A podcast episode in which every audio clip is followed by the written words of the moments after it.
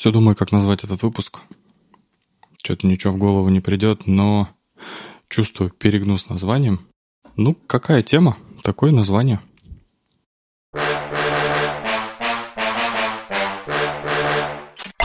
Девилог.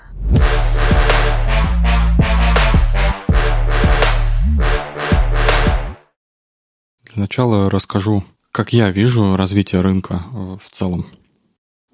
В самом начале, где-то до нулевых, в нулевые года, программирование было нишевой профессией, и программистов было немного, ну и не нужны они особо были, я уже об этом говорил. И платили им, естественно, немало, но немного тоже. Затем интернет начал развиваться, 2.0 веб, 3.0. И в результате чего программистов потребовалось катастрофически много. В интернет сначала начал уходить, начали уходить публикации, газеты, журналы, потом начал плавно уходить весь e-commerce, и программистов стало требоваться все больше и больше. Также, к тому же, программирование само начало усложняться. А, начальные стеки начали расти, обязанности стали разделяться. DevOps больше не пишет код, а, программист больше не, не занимается развертыванием продукта. Хоть как-то рынок пытался облегчить работу, чтобы айтишников стало больше. Ну и в результате рынку пришлось э, повышать зарплаты. И мы как раз-таки находимся на этом периоде, когда да, программистам платят много, но программистов все-таки немного самих, и от этого никуда не уйти, к сожалению. Хочешь, чтобы определенный программист работал на твоей стороне, ну, придется больше платить. Но речь даже не об этом. Давайте немного вернемся. 80-е годы. Когда вышли книги, я в то время не жил, но предполагаю, что так и было по сути. Вышла первая книга, вторая, э, книжный бизнес начал популяризироваться, люди начали читать все больше и больше, спрос на книги начал расти, и, само собой, понятно было, что книги – это прибыльно.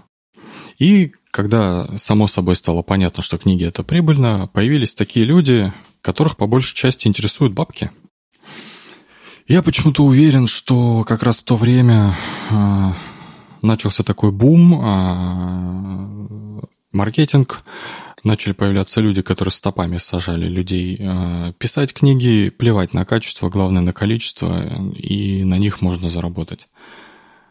И что мы имеем сейчас? Э, по сути, книжный бизнес – это помойка. Не в том плане, что помойка. Я люблю читать, люблю книги, но ведь без э, какого-то внешнего совета нельзя просто зайти в книжный магазин, купить любую неизвестную себе книгу там и быть уверенным, что она будет интересная. То есть рынок книг по большей части завален чем-то менее качественным. И чего уж далеко ходить, давайте-ка Вспомним не, не такое далекое будущее. Это блоги. А, текстовые блоги, не видеоблоги, а именно текстовые блоги.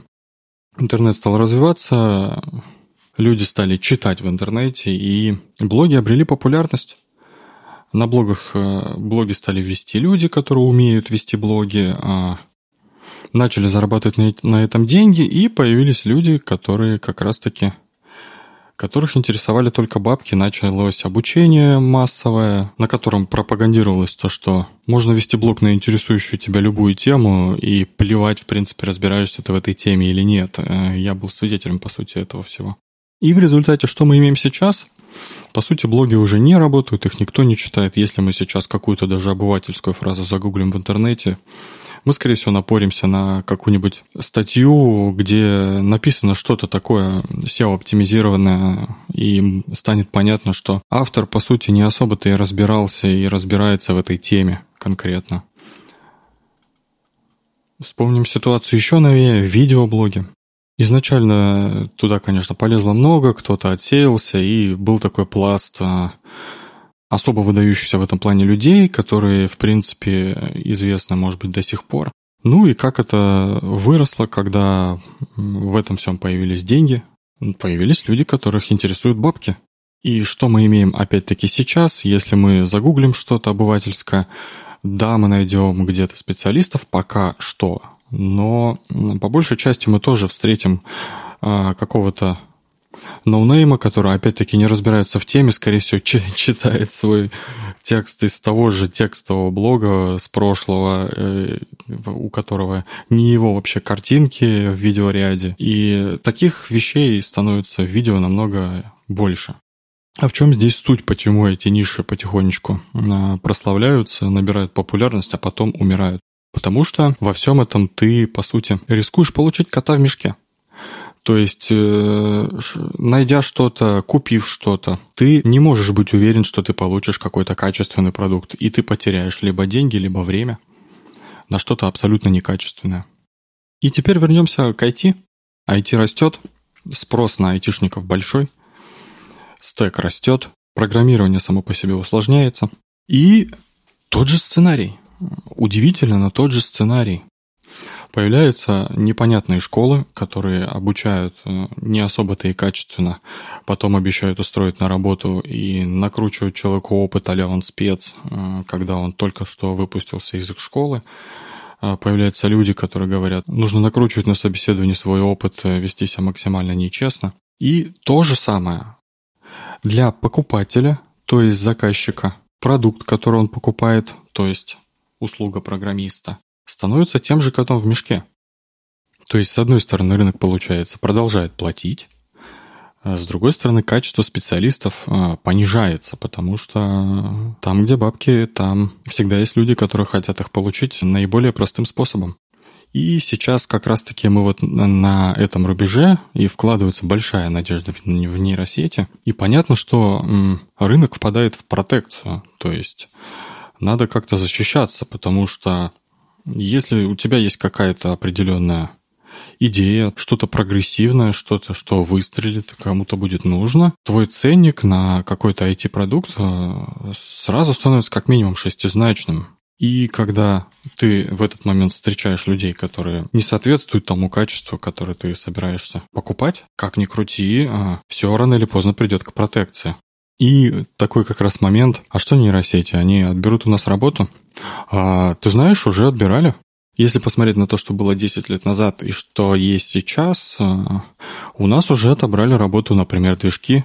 В то время а, все в интернете создавалось программистами, и даже какой-то небольшой э, средненький онлайн-магазин имел своего штатного программиста, который на него работал, и клепал ему онлайн-магазин. Создавалось все, создавались контентники, э, ценники были очень дешевые на какие-то мини-сайты.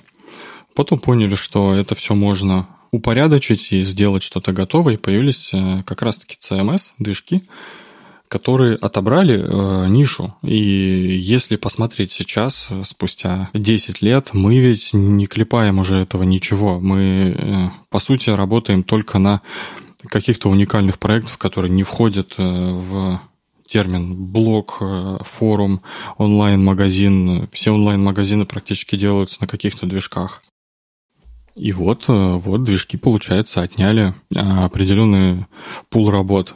И нейросети, скорее всего, то же самое отнимут. И, скорее всего, на проектах средней сложности можно будет посадить какого-то э, недопрограммиста никейщика, как раз того самого, который выпускался из некачественных школ, который будет просто клепать на нейросетях э, свои запросы и создавать тем самым продукт. Если ты ждешь что я подскажу, что будет дальше, нет, сам не знаю. Но давай попробуем предположить. Может быть, э, нас ждет, конечно, индийский сценарий, что не хотелось бы, когда сервисы станут максимально некачественные, когда к ряду э, всего этого обмана придет еще и службы, которые проходят за тебя собеседование, когда ты включаешься в разговор, говоришь то, что тебе говорят в ухо, а отключаешь свою клавиатуру, изображаешь бурную деятельность, что ты решаешь задачи, а кто-то параллельно в TeamViewer решает ее за тебя. Такое уже есть, к сожалению, а, к счастью, не у нас, но неизвестно, до чего эта наглость дойдет дальше. Также, быть может, что эту протекцию разбавит э, что-то еще вышедшее, что будет еще сложнее, чем есть сейчас, что усложнит рынок еще больше, что увеличит порог входа, и рынку ничего не останется, как терпеть это все дальше, потому что программистов резко сократится, новые технологии им нужны, а К сожалению, нам уже, уже сейчас, в принципе, э, некоторые компании ждут э, по своим вакансиям людей месяцами, месяцами. Если это вырастет еще больше, то, к сожалению, тут речи не будет о том, что что-то где-то нужно чем-то заменять. А придется дальше терпеть это все и, возможно, платить еще больше. Возможно, нейросети все-таки разовьются и упростят работу и каким-то э, зеленым программистам и полностью переложат их на нейросеть, а более опытным ребятам сократят существенно работу и увеличится либо пул задач, которые разработчик делает, либо уменьшится его стоимость, потому что, ну, а что тебе париться? Простые задачи ты быстренько клепаешь на нейросетях, значит, ты работаешь, по сути, мозгом только на, на сложных э, каких-то задачах, а значит, можно, в принципе, и сократить стоимость.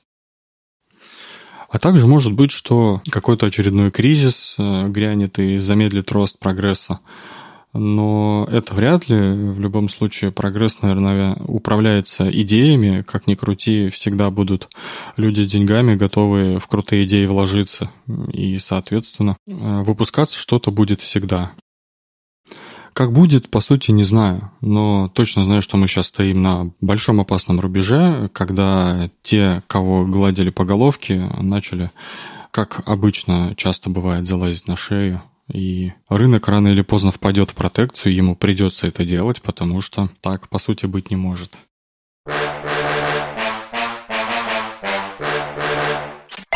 Девилог.